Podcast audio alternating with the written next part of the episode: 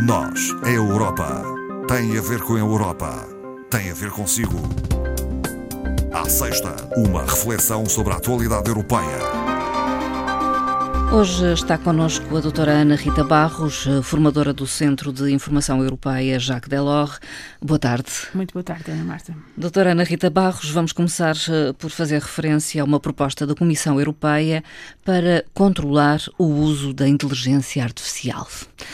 Quase parece ficção científica. Mas não é, não, Mas é? não está, é. está muito mais perto do que parece, não é? Do que pensamos. Uh, a Comissão, portanto, tem uh, um projeto para investir nestes fundos que temos vindo a falar, de 20 mil milhões de euros na próxima década, para acelerar a digitalização uh, nas áreas de, industriais, de energia e até da saúde, e mais 134 mil milhões no plano de recuperação e resiliência, direcionados propriamente para o sector digital e englobando o sector público, a mobilidade, a robótica uh, e até a agricultura e os assuntos internos. Uhum. Portanto, isto são áreas muito sensíveis.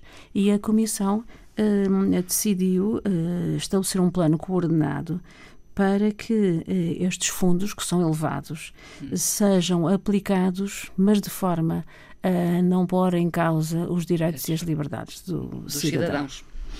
Porque isto é complicado na medida em que uh, estes grandes avanços uh, que permitem Uh, enfim, conquistas a nível do diagnóstico e da saúde, uhum. mas uh, dizem respeito, em grande parte e não só, ao reconhecimento facial remoto. Ah, o que pode ter sido um grande avanço, e é, mas também tem, tem as suas partes negativas, como hum. tudo, não é? Recordemos uh, a utilização uh, efetuada recentemente pelas autoridades de Hong Kong para identificar manifestantes exatamente com a imagem. Portanto, a, a, título da segurança, não é? Sim. Diziam Invocando eles, a segurança. A, a segurança. Uh, e é esta preocupação que foi ontem manifestada pela Comissão, através da sua vice-presidente Margaret Vestager, eh, de dizer que eh, as exceções eh, vão ser a título muito extraordinário e têm que ter um recurso prévio à autorização judicial. Hum.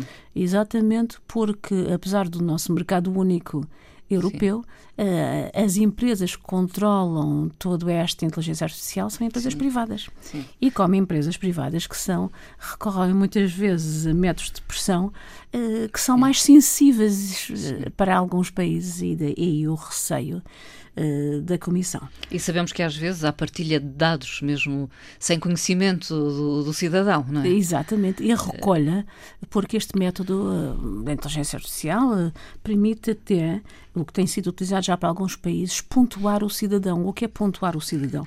É classificar o cidadão no seu historial de dívidas, eh, de multas, de condenações, que, enfim, quer dizer, eh, pode, eh, de facto, colidir e colide com um dos hum, princípios básicos dos tratados europeus. Esta hum, preocupação é importante, embora ainda esteja a nível da Comissão, isto vai ter que ser aprovado quer pelo Conselho, quer pelo Parlamento, mas já fica aqui uh, uma preocupação Sim. bastante sensível nestas nestas matérias. É provável que se crie uma lei uh, que proteja o cidadão. Sim, sim. Uh, portanto, o, a parte legislativa europeia é fundamental e a Comissão também propôs a criação de um Conselho Europeu de Inteligência Artificial que vai supervisionar todas as atividades na aplicação deste normativo normativo esse que é depois controlado pelas autoridades nacionais. Hum, Portanto, sim.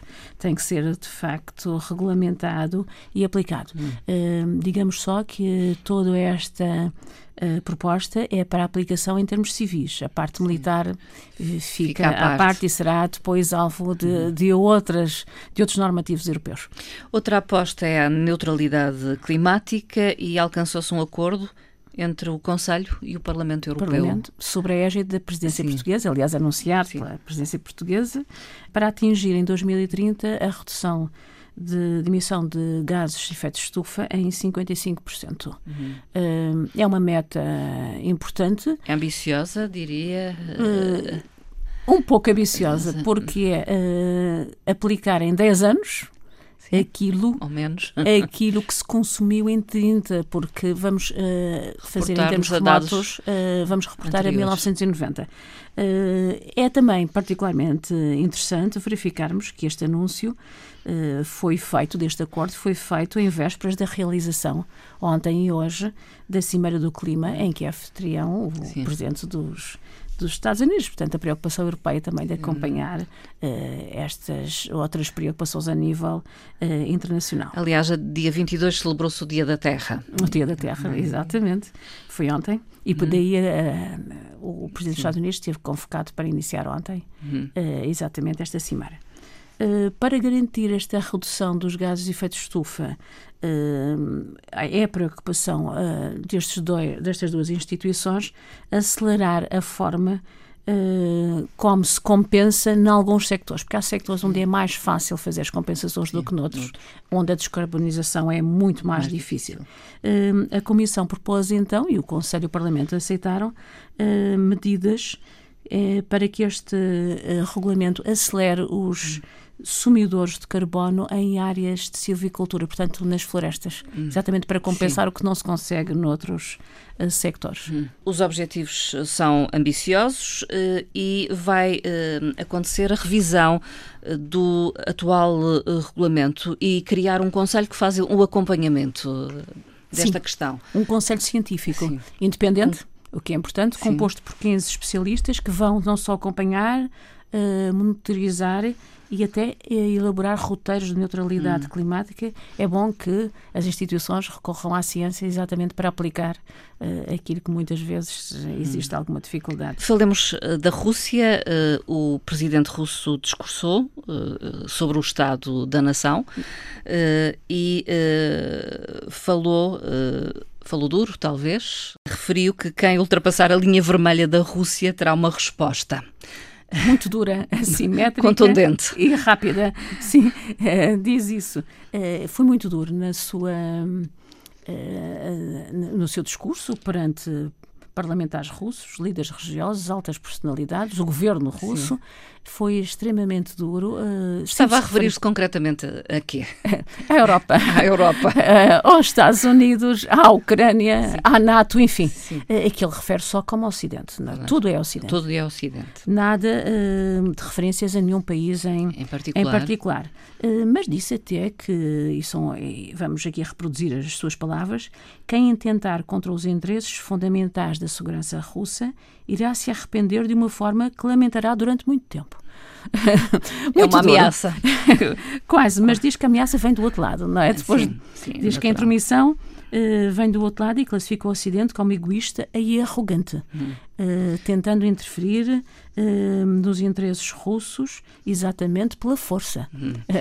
tem a ver muito com a questão do opositor, o Navalny. Navalny tem a ver com a, a situação a próxima, na Ucrânia a, a proximidade Bielorrússia. à Bielorrússia e a situação do reforço do dispositivo militar hum. da Ucrânia e as medidas uh, impostas Sim.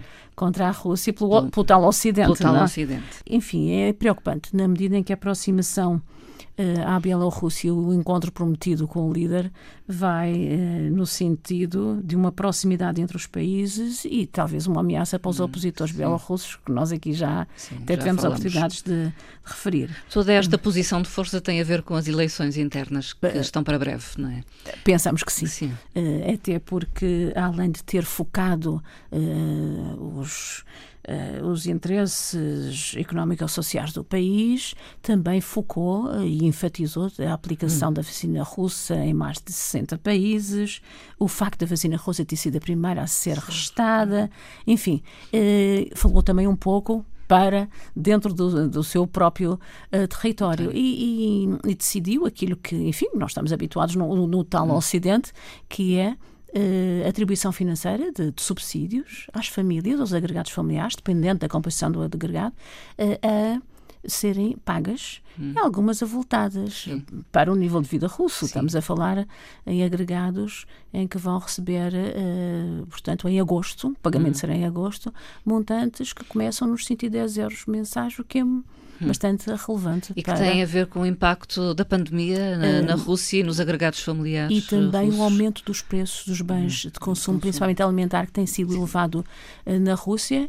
E relembramos que as eleições são em setembro e o pagamento é em agosto. Em agosto. As relações então não são as melhores entre a Rússia e o Ocidente, incluindo aqui a União Europeia. E entrevê-se de facto um grande trabalho para a política externa europeia e um trabalho também de coesão dos 27, Sim. que é aqui importante. Sim, na resposta na resposta, na tomada de posição. O Tribunal Constitucional Alemão deu luz verde à aprovação das ajudas europeias e é uma posição muito importante para que isto possa avançar. Extremamente importante, hum. até porque se trata da Alemanha, não é? Sim. Uh, portanto, o Tribunal uh, abre caminho à ratificação pelo Presidente alemão do plano de recuperação residencial alemão. É extremamente importante. Uh, relembremos que em março último um, os opositores da extrema-direita alemã uh, fizeram uh, um recurso ao tribunal uh, a indicar que a Alemanha não tinha poderes para ratificar na medida em que não estava contemplado no tratado uhum.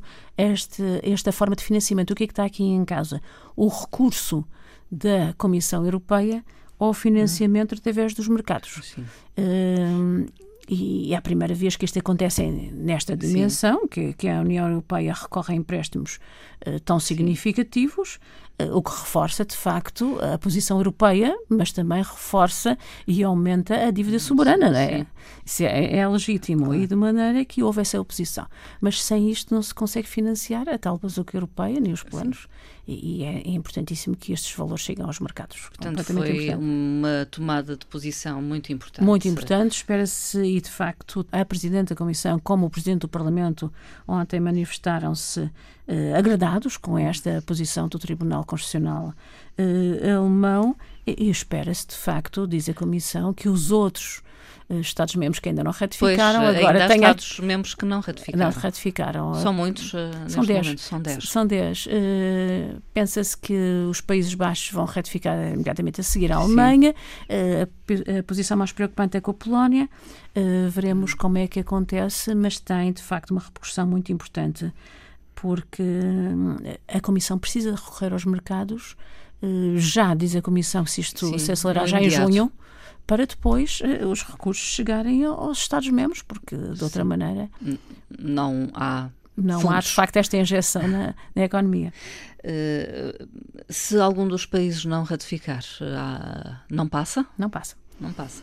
Apesar de ter sido aprovado pelos 27 em Conselho em dezembro último, depois os procedimentos a nível tratado obrigam que cada, um. país ratifique. Uh, vamos aguardar. Vamos então. aguardar e esperemos que seja positivo. Portugal submeteu à Comissão o plano de recuperação e resiliência e é o primeiro a fazê-lo. Foi o primeiro. E anunciou isso com pompa e circunstância. Foi o primeiro Estado-membro a submeter oficialmente o seu PRR, no Plano de Recuperação e Resiliência, à Portanto, Comissão para Europeia. poder beneficiar destes fundos. Destes fundos. Aliás, todos os Estados-membros têm obrigatoriamente apresentar até o dia Sim. 30 Uhum. Portanto, é a retificação e a apresentação. É, é, é, um período que já não é muito longo, não é? Uhum. O plano, como é sabido, estabelece os projetos e os investimentos e as reformas é concretizar por cada Estado-membro no âmbito destes instrumentos e para uh, reforçar não só uh, as transições ecológicas e digitais, mas como a economia no, no, no seu todo, não é? Uh, Refere-se de duas formas. Subvenção. Já aqui falamos, sim que é a fundo perdido, e uh, os empréstimos. Uh, Portugal apresentou três pilares fundamentais de resiliência, a, logo a transformação verde e digital, que é Sim. quase obrigatória, as medidas para a habitação social, eficiência energética e escolaridade, portanto, informação digital. Uh, o que é que, que sucede Sim. agora? A Comissão vai apreciar o plano, verificar se está dentro uh, dos desafios e das recomendações que colocou a cada um dos Estados-membros, cada um, cumpre, digamos, e, uh, e vê-se como o plano, o PRR vai até 2026, vê se cumpre as regras do semestre europeu, que é o tal, hum. uh, são as regras uh, que estão associadas ao cumprimento orçamental, porque estas restrições de não cumprimento do plano vão do PECA ser levantadas. vão ser levantadas uh, mais uh, a médio prazo, mas sim, sim. esperemos esperamos que sejam levantadas. Então pode fazer alguma recomendação ainda em relação uh, a este plano? Sim. Para já vai averiguar e analisar se a proposta merece a aprovação de acordo com os tais princípios. Uh, depois, só depois, uh, se houver ratificação, o país retifica, envia novamente à Comissão e a Comissão, só depois de aprovar, é que manda para o Conselho. O Conselho tem quatro semanas para se pronunciar. De qualquer forma, tem que ser aprovado tem para que ser podermos aprovado. usufruir podemos dessa só, bazuca. É dessa bazuca. Podemos só relembrar os montantes. Com certeza. Uh, Portugal uh, solicitou no, no plano que apresentou esta semana à Comissão 13,9 mil milhões em subvenções e 2,7 mil milhões em empréstimos. Sempre hum. recorreu uh, aos empréstimos. A partir do momento em que a, a Comissão envie e aprove a proposta e envie para o Conselho, Portugal pode, e os outros Estados-membros, pode pedir, um, digamos, um adiantamento. Uh, um pré-financiamento de 13%. 13% parece que não, mas são uh, à volta de 2 mil uh, milhões de euros, não é? Hum. Portanto, como adiantamento para Sim. começar e já a, a injetar nos mercados. Uhum. Finalizamos com uma referência ao Dia Mundial do Livro que se celebra hoje e alguns dados curiosos que a doutora Ana Rita Barros vai uh, revelar. Exatamente, foram revelados pelo Eurostat, o Gabinete de, de Estatística da União Europeia, e foi um estudo feito entre fevereiro de 2010 e fevereiro de 2020, deixando fora o ano pandémico, porque uh, aí houve uma certa distorção do mercado. Do mercado. Os o mercado dos livros tem vindo a crescer cresceu 28% em hum. termos de vendas em 10 anos uh, e uh, a análise também foi feita relativamente ao preço dos livros. O preço dos hum. livros não aumentou tanto nestes não. 10 anos como os bens de consumo Sim. normais. Há menos procura. Há menos procura e, e talvez também os meios de impressão, enfim, tentem ser mais baratos, não é? Porque, falando agora de impressão, os países que mais imprimem livros são a Alemanha e a Polónia e os custos de produção sim, sim, sim, são, mais diferentes, baixos. não é? Também. Uh, os, em termos de importação e exportação, uh, a União Europeia exporta mais do que importa livros. Uh, os países, tanto importadores como exportadores, são a Alemanha, a França e a, a Espanha. São exatamente os que concentram uhum. a maior exportação e importação de livros. Relembrando só que o livro, de facto, se consegue trazer na mão, uhum, não é? Sim. Como dizia alguém, trazer um sonho é como trazer um sonho e, e, é uma ligação entre gerações, entre culturas, entre o passado e o presente. Portanto, temos que ler, então, nesta época. De, de, algum confinamento. é um recurso. É verdade. Fantástico. É um recurso importante. A terminar, uma uma frase, uma nota? Uh... Uma frase e uma nota. Sim. Uh, vamos aqui recordar Robert Mundell, que nos deixou recentemente. Foi Prémio Nobel da Economia em 1999, mas teve aqui uma. Um papel fundamental. Fundamental na União Monetária Europeia. É considerado o pai da União uhum. Monetária Europeia, porque num seu artigo científico no início da década de 60, preconizou exatamente isso. As moedas não deviam de estar hum, restringidas a um espaço geográfico de um país, hum. mas a uma zona, uma hum. zona económica uh, comum. Hum. É engraçado que ele era canadiano, Sim. fez hum. essa primeira proposta para o Canadá e a zona norte dos Estados Unidos e depois transpôs porque ele depois viveu e, e na União Europeia em Itália, em, Itália. em Siena, em Siena e embora tenha Sim. sido professor na Colômbia, portanto, Sim. Estados Unidos, um, mas dizia exatamente isso, quer dizer, nesse seu estudo científico em 1960 uhum. causou uma maior um choque não na altura completamente classificaram enfim de tudo e mais alguma coisa como são estas coisas Sim. quando são uh, de início e até o fim da sua vida defendeu sempre que para além do mercado interno, do mercado único, eh, a moeda única tinha sido a melhor coisa que tinha, tinha acontecido. acontecido na Europa. Eh, a sua frase é: a União Monetária constitui por si só um meio de integração que aumenta a mobilidade dos factores de produção e reduz a probabilidade de choques assimétricos. Robert Mundell. Manteve a sua opinião até ao final da sua vida. Sim, exatamente. Aliás, eh, queria vê-la alargada a outras zonas geográficas do mundo. Isso não o consegui. É por enquanto. Por enquanto. Doutora Ana Rita Barros, obrigada e até à próxima Muito conversa. Muito obrigada, eu. Até à próxima. Obrigada.